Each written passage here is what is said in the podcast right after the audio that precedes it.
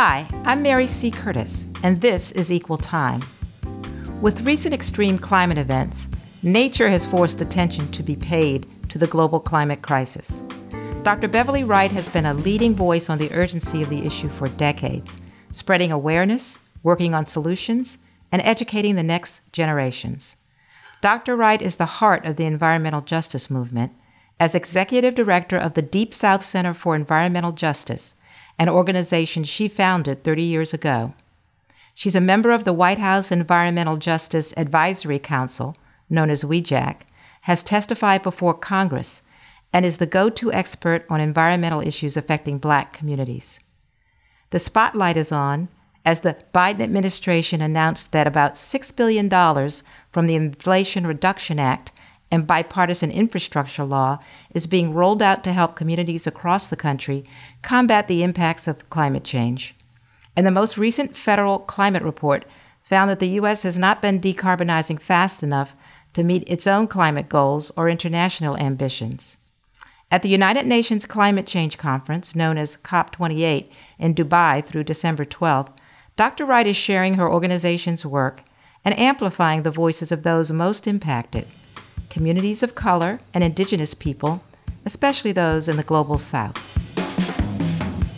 Welcome to Equal Time, Dr. Wright. Thank you. Lovely to be here. So tell me, what message are you taking to the United Nations Climate Change Conference, known as COP28 in Dubai?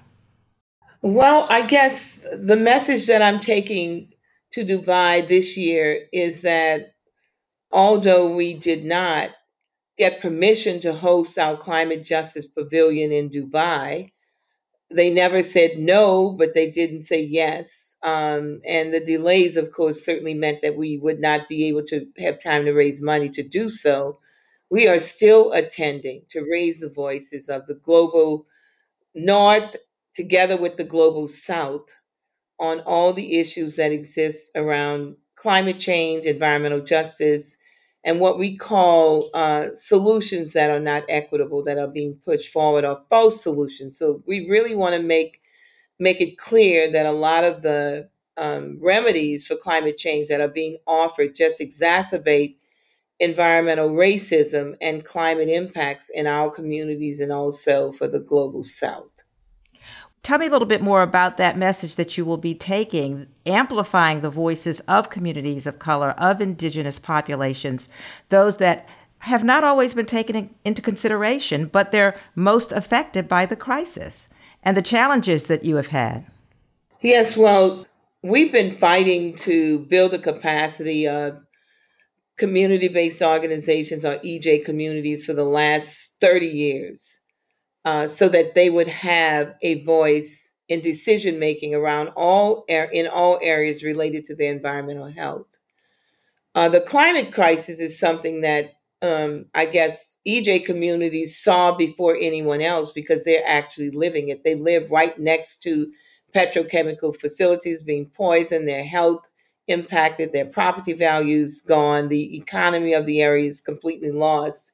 And then made the connection between the production of fossil fuels and the increase in uh, carbon causing the warming of the planet.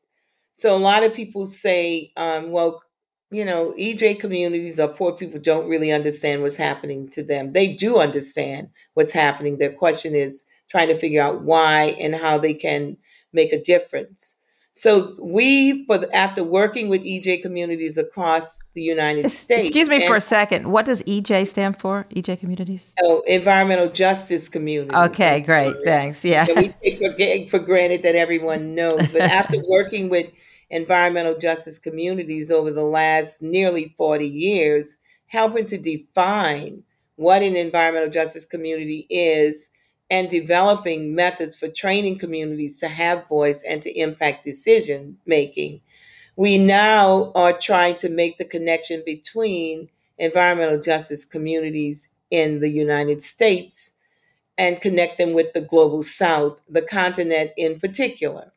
And we I think we were very successful in doing that um, in Egypt last year because we pulled together the first ever climate justice pavilion in the blue zone as opposed to the green zone. The green zone at the climate conference is where nonprofit organizations sort of talk to themselves. The blue zone is where all the state departments are, where the US, um, China, Japan, Brazil, all of the representatives of the countries from around the world are. And we were able to have our climate justice pavilion in that setting, which meant we were actually talking to people representing countries about decisions that were being made and trying to influence them making decisions that that would support you know um, the needs of most impacted communities. So at that meeting we were able to connect across the world really with people of color from from the continent in particular from the caribbean from brazil the continent meaning africa meaning africa yes. But making making that connect at that meeting with people who represent people on the ground but also working through the government their own government was an accomplishment that we've been trying to to to to make for many years. Having conversations so that we come together on what what message we want to take want want um, EJ communities um, to take back home to their own representatives, but also to have that cross sourcing of information between uh, people of color around the world and the U.S. Uh, you probably already know this, but there are lots of people around the world, and I remember China in particular, really believing that all people in the United States are wealthy, that, you know, Black people are not treated differently. There's no such thing as a poor Black community in the US. They know nothing about it. And so when they talked to us, they were talking to us as if we were running things in the United States and had had um, some control of what was happening. A big surprise to them that you know many of our communities were really suffering from environmental pollution. So but just making those connects so that we can have ongoing dialogues uh, throughout the year and developing sort of a coalition of all of us was probably made possible by that first climate justice pavilion that we did last year in Egypt.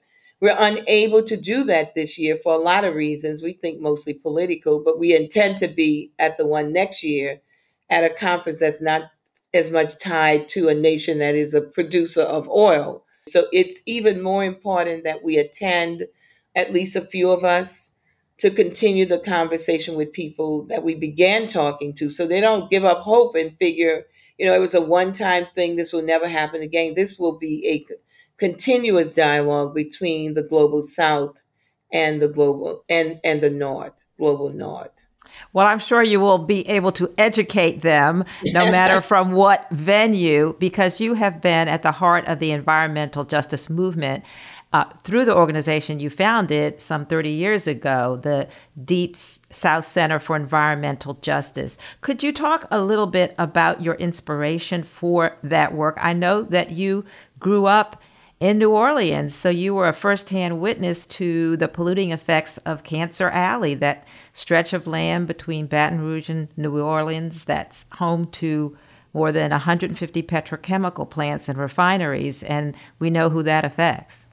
Yes. So I wish I could tell you that it was my childhood experiences in Cancer Alley that that actually um, motivated me to start the center, but it was not. So, like a lot of people, when you live in something, you don't recognize what it is. So living in New Orleans and with families up and down the river, uh, most in Baton Rouge, um, we didn't think negatively of the plants at that time. So for us, that that industrial corridor meant jobs. Mm. At least that's what we were told, even though we found out very few black people were actually getting the jobs there. And because I had family in Baton Rouge, I remember clearly on our trips from New Orleans to Baton Rouge on Sunday to, to visit with a lot of aunties that I had in Baton Rouge, as we would be driving along in the car, we would every time we reach some point on the trip on the road where this these horrible smells, you know, would just appear. And as children, my sister and brother and I, we would all start, start cutting up, as Mama would say, because we'd say, "Oh, you did it, you did it." you know, as if someone had, you know, passed gas, as we would say back then. And my dad's response was, now I look at it very telling because he would say, hmm, smells like money. So if you grow up, you know, with this concept of these industries really bringing prosperity to communities, you never think about it. The insight for this actually came many years later when I was first of all working on working on my doctorate in Buffalo, New York, and introduced to Love Canal. That was the indu- first industrial poisoning case that was um, that that took place um, for me, and I think it was the first ever recorded on industrial poisoning of a particular community. So what even and while I was working on that particular project, I still never made the connection to home. I was like, oh my God, this is really awful. This is awful. And I also didn't make the connect until years later that the Black Housing Project was right across the street, but no attention was given to them.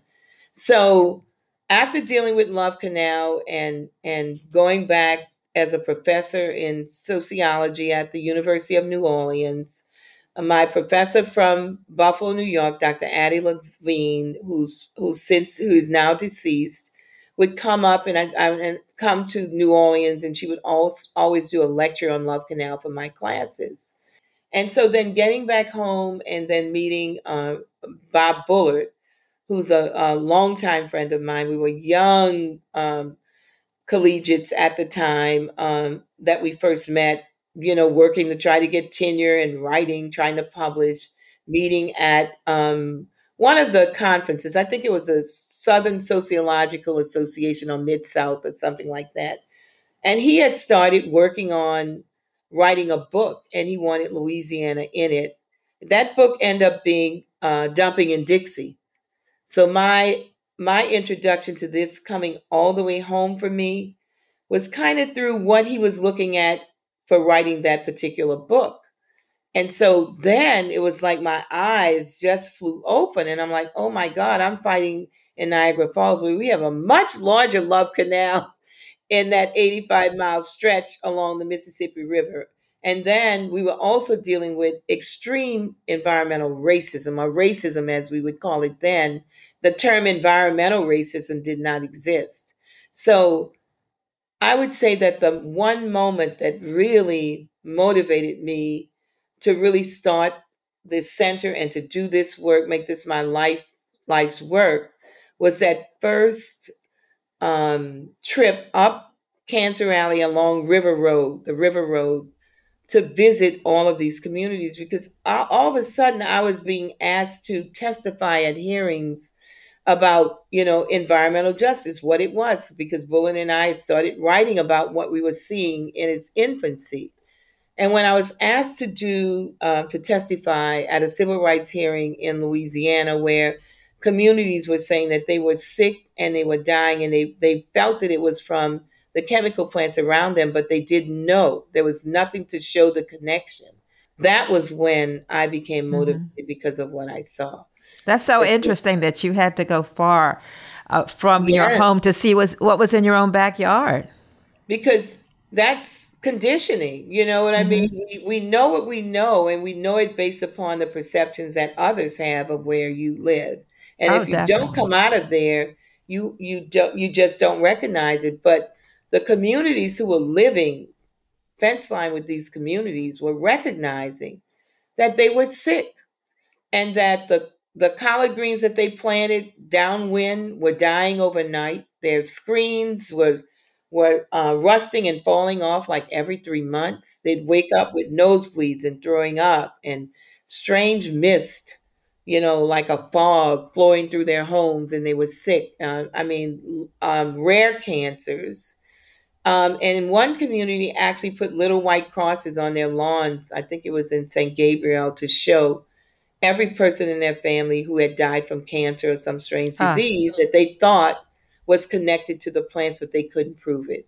Ah, so I was motivated then to start the center and to make certain that the center included three components research and policy studies, community education and training, and dealing with the actual training of, of pe- young people in elementary, secondary, and at the university level on what environmental racism is, and, and hoping to recruit more young people to, to continue this work or to join us in the fight.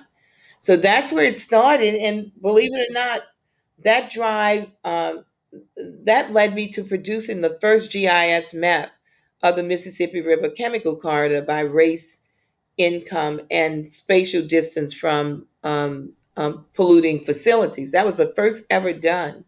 I have to ask you what GIS means. Geographic Information Systems.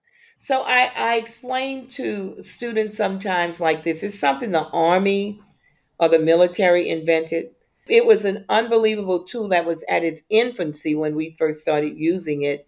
And it actually came out of that civil rights hearing. Because at that civil rights hearing, I reported what I saw with my students. We did participant observation, riding up and down the river, seeing Black communities fence line while there were big spaces on one side of just um, slabs where houses used to be. And in questioning one of the um, the community leaders there, an elder, I just asked him, I said, So what's that over there across the street? And he said, Oh, that's where white people used to live. But, you know, uh, the boss came by and said that he was going to come back and move all of us, but he never showed up. That was eight he never ago. showed up. Well, it's Never interesting showed up. because so much of your work, uh, because folks didn't really have input into things that were affecting their lives. And so you a lot of it was getting people involved in being in control of things that were done. Could you talk about your uh, I know you have a, a communiversity model. Community, getting, yes, Yeah, yes. getting people involved in that research that you were doing and in those decisions that are being made about them. Yeah. So um, the communiversity model is basically what the center embraced um, for helping to solve problems or come up with community driven solutions for problems. Um, it's a really a simple thing, but most researchers don't see it because I started out as a college professor and researcher. But um, I remember several years of just going to the library in my little cubby, you know, coming up with a hypothesis and writing reports or writing grants, and I never got any. And so I decided to start meeting with the community. And I asked a simple question. I said, So, what do you think is the problem? What is the problem? And they told me what their problems were. And I said, So, how do you think you, we should resolve it? And they gave me the answer of what they thought should be done. And I went back and wrote that into a grant, a request for, for, for money. And that first year, just from actually talking to people on the ground, I got 16 proposals funded as opposed to zero proposals when I was doing it on my own. So if that's not a lesson for you, I don't know what, what it could be. How can we work with communities in a way that's respectful? We were doing citizen science before it was called citizen science.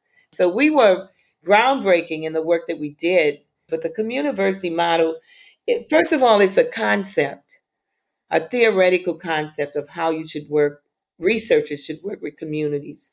Then there's a practical side of it. How do you implement this theoretical concept in such a way that communities, um, their their particular ideas and, and problems are resolved in the way that they want them resolved, not the way that a researcher comes in and makes a decision. Well, this is how I'm going to solve this problem for you, and it's difficult and a lot of people don't like to do it because the up, upfront work is education. The upfront work is going into a community and saying your your um, screens are rusting and falling off the window because you know th- you are situated this particular distance from several plants who produce these chemicals. These chemicals are associated with these types of diseases uh, increased mortality and morbidity rates. And when you go into a community giving them something, what comes out of that is work like you've never seen and Oh, creating yeah. advocates that start movements. So this is movement building. I, Movement, I Yeah. it's movement building when you empower communities, you know, with information that gives them voice and shows them how to organize to actually um, confront decision makers hmm armed with data to support what they're saying. You're creating warriors in those communities because when they know, especially the women, they do not give up. Yeah. They Isn't this a part of your hazardous waste worker training program where it's very work based, yes. very holistic? Well, the hazardous the work, all of everything that I do is connected. It, the hazardous waste worker training program actually evolved out of a need that was identified among community members. So, commun- when I and I'll never forget this. You know, one of my favorite community elders said to me, uh, after we finished working on a process to beat a permit for increased pollution or fight back a facility. I don't remember what it was, but she I, she was really short and she put her head on my shoulder, just leaned over and she said, "Dr. Wright, I really love you." She said, and I just appreciate so much you helping us fight this pollution. She said, but our children need jobs. She said, we need something way to com- combat poverty, and that's jobs. And so that just really stuck with me. And lo and behold, all of a sudden, I get a call from the National Institute of Environmental Health Sciences, who is absolutely trying to implement a training program that would allow uh, minorities to get into a field that they had not been included in. Not at all. We were not there at all. It was through the unions and it was all white. So, you know, that was a double edged sword now because they, the one of the reasons they were trying to expand was because the white population was going into other things, hazardous waste, that hard work, you know, was no longer something that that most white people were choosing to do to go into the factory. They were going into law and education, training their children. So they were seeing a huge problem with Superfund sites but a shortage of trained workers. So while for me it represented education and economic opportunity for people who were suffering and and it would give them the skills to clean up their own backyard in a way that they've looked at other people coming in making all the money off of huge projects with nothing in it for them so timing was everything if you know what i mean so we applied for that grant that then allowed us to train our own young people to go into this field of the hazardous waste worker field. Now, and when we did that, we certainly had not made the connection with climate change, you know, which is destroying communities everywhere. And what you need on the ground are hazardous waste workers to clean up mold, you know, to know how to deal with asbestos, to know how to deal with lead. And so the, the the that industry exploded with work, not just from Superfund sites, but now to clean up after uh, uh, extreme uh, climate events like hurricanes and tornadoes, and you know, you and we've seen those increasing uh, and more and more uh, with climate and climate change. and. These extreme weather events have really upended things and, and exacerbated the problem. But we also train them to be owners of these companies. We have examples of our young people who've gone and become, you know, um, supervisor level in these things, but also to own their own company. And there's spin-offs like um, landscaping companies because we teach them how to deal with the soil. You have a curriculum for schools as well, so they're learning about yes. it. Really, how? What age are, uh, does this curriculum start? So our our first curriculum was really elementary school only. We have since now advanced it to junior high and high school, but you know we have our HBCU Climate Change Consortium with at the college level where we're working directly with college students with their faculty mentors around climate and it's amazing to when they when they do their research with their professors for presentation at our conference it is amazing how, in every field, from art to the hard sciences, our young people are busy doing work around climate. They're very interested in it, community resilience and sustainability, looking at you know um, heat heat strokes and heat waves and how that affects in inner cities because of all the pavement. How many trees should we be building to cool the areas where we live? They're doing um, amazing work can you talk about your work with the Biden administration and the goals of what you're doing? I know there's a Justice 40 program. I was very surprised when, you know, working to some extent on the tra- transition team for the Biden administration that our recommendations were heeded. Not just that, they put money into it and they started the the the WEJAC, which is the advisory council that's supposed to oversee the implementation of what he calls J40. So J40 is really uh, Justice 40 is really a program that the Biden administration put in place to make sure that at least 40% of all the benefits from renewable energy projects would go to communities that are most impacted. That's EJ and climate impacted. Now, how do you do that? Every agency in the federal government had to come up with a plan to implement Justice 40, making making certain that 40% of whatever they did around uh, climate resilience would be going to our communities. So that's from from uh, NASA. Believe it or not, I was trying to figure out what in the world they were going to do, but they called me, so they are trying. From NASA to the things you expect, like EPA, HUD, DOE, housing, Department of Transportation, where the majority of the money went. He gave us the ability to develop what I define as a, a, a grassroots infrastructure for being able to access these fundings. And so we actually meet communities where they are. I say it's building that infrastructure that's needed that will outlive this administration.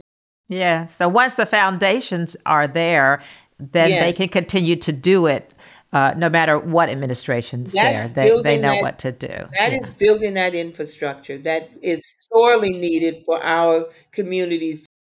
What is giving you reason for hope now, knowing that so much still has to be done? Well, um, the the reason for hope for me is that at least under the Biden administration, they finally get it, but they're still working uh, within a hostile environment, that being the political structure with the Republicans working against everything that we do. So while on the one hand, we've seen uh, an enormous amount of uh, uh, progress in terms of funding and direction, the Republicans are fighting us at every angle to to remove what we have, and also in the funding, it's like we get money to move forward, but then they get money to push false solutions on it. So while we're working to protect communities, within that same funding, we have huge grants for carbon capture sequestration, which will, instead of cleaning up our communities, which the money we're getting from the Biden administration to do, it will add more danger and exposure to pollutants to our communities. How so? Well, carbon capture sequestration is what we call a false solution. It is a process that they that they are experimenting with that is supposed to capture carbon in the air, put it through a process where it is buried forever and does not come back out to harm us. The the problem is that this is very uh, new technology to some extent. It's an experiment. So it's moving from the design stage to the experiment stage. And that experiment stage is it will be housed in the same places where the petrochemical facilities are. So you have the same people then suffering any of the complications of that process. So on the one hand, our communities are being asked to become a part of an experiment that they did not choose. So you're seeing echoes of the past in that black communities are asked to be guinea pigs. Again, yeah, we're the mm-hmm. canary in the in the mine again, and we're fighting really hard. But the thing, the thing, the thing that's different, what we believe is that in developing movements, you develop people with voice, and the one thing that can stop this is a large movement with a voice.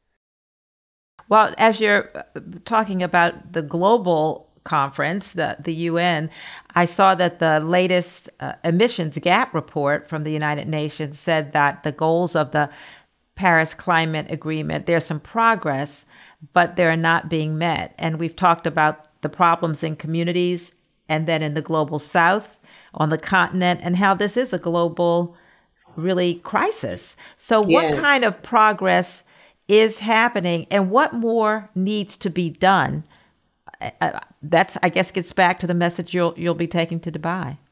I think that you know, if I could solve this problem, I'd probably be a millionaire. If I could give you the answer for this, human beings are just so complex and then you have nations fighting against nations we're now you know the the the i don't know this era where we find ourselves now is a very dangerous one and a lot of people don't understand just how what a dangerous place we're in right now. Um, and the same is true on the dealing with climate change. I mean th- there's so many factors here. One of the factors that drives a lot of the dissension is the fact that the countries that produce the most pollution are not willing to pay for the destruction that's been done in poorer nations. They're suffering the most. Nor are they, and they're also asking these smaller nations to give up more in terms of um, moving forward with electricity and all of these things. And they don't think it's fair. For example, you have a community that's not even on the grid yet and you're telling them they can't have electricity. We need to move in another direction. Is that fair? When the problems that we have were created by the United States and other, you know, wealthy countries because of the use of fossil fuels, and you know, we we want our um, our um, air conditioning and all of this to, to go on, but we're asking tiny question countries with nothing to give up as much as we are when they don't have anything. You know, and these countries want air conditioners as well. You know, they want refrigerators, and that's part of the problem because the the way that our economy is run and industries um, and the influence that they have on every decision that's made in the United States because we're a capitalistic country, that can thwart the efforts of moving forward. Then you get the fights that go on between Russia and China and India and whatever it's really very complicated. And my understanding is that at the rate we're going now, we're not going to reach the level reduction in greenhouse gases that we need to keep the climate from being worse than it is now. So, you know, I usually tell people that eh, some of the things we don't do is, is because of economics. We feel that we don't want to hurt commerce. I say, but nothing hurts commerce worse than a hurricane or a, a I mean, Mother Nature will shut all of this down. What gives me hope are young people who want none of it. They realize that they don't know what summer is, they don't know what seasons are. They're recognizing now that if you were born in the 80s, you have no idea what the seasons are. The weather has changed dramatically. So, my hope is in young people. And I think that, uh, and in women, because I truly believe that if we had more women the the perspective. Not all women, because you know we have women who think just like men, but uh, more of us there tends to to bring reality up front on, in terms of decisions that we make.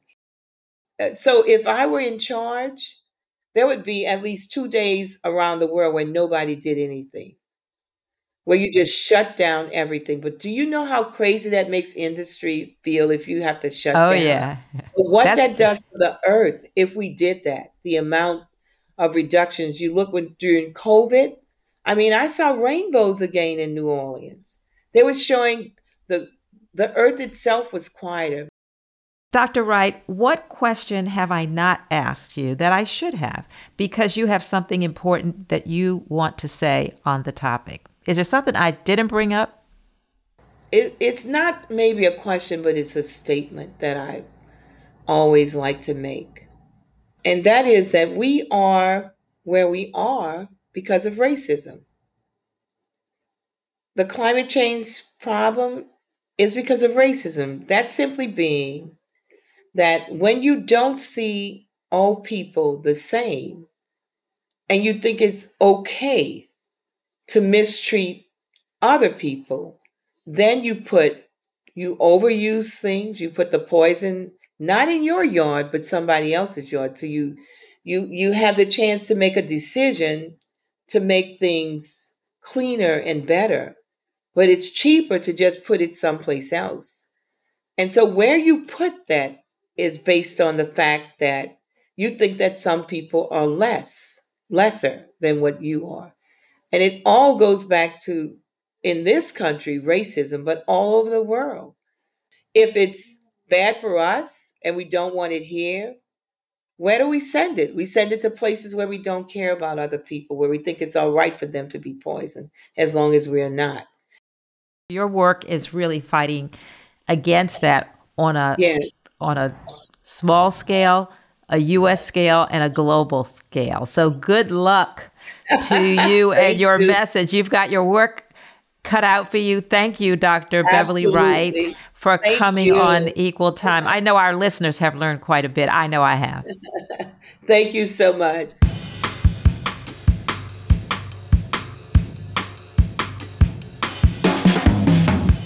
So, one listener shared what's keeping her up at night the state of elder care, something she's dealing with. I was reminded of the words of former First Lady Rosalynn Carter There are only four kinds of people in the world those who have been caregivers, those who are currently caregivers, those who will be caregivers, and those who will need caregivers. She valued the importance of caregiving in the healthcare system those who have been affected by her work and dedication, and so many others, memorialized a life well lived. I write about her legacy and more in my recent roll call column. Check it out. So, what's keeping you up at night, listeners? And what questions do you have, especially about issues of policy and politics, seen through a lens of social justice? Tweet me at mcurtisnc3. And as I said, check out those columns at rollcall.com. I want to thank you for listening to Equal Time. Please subscribe on Apple, Spotify, or wherever you get your podcasts.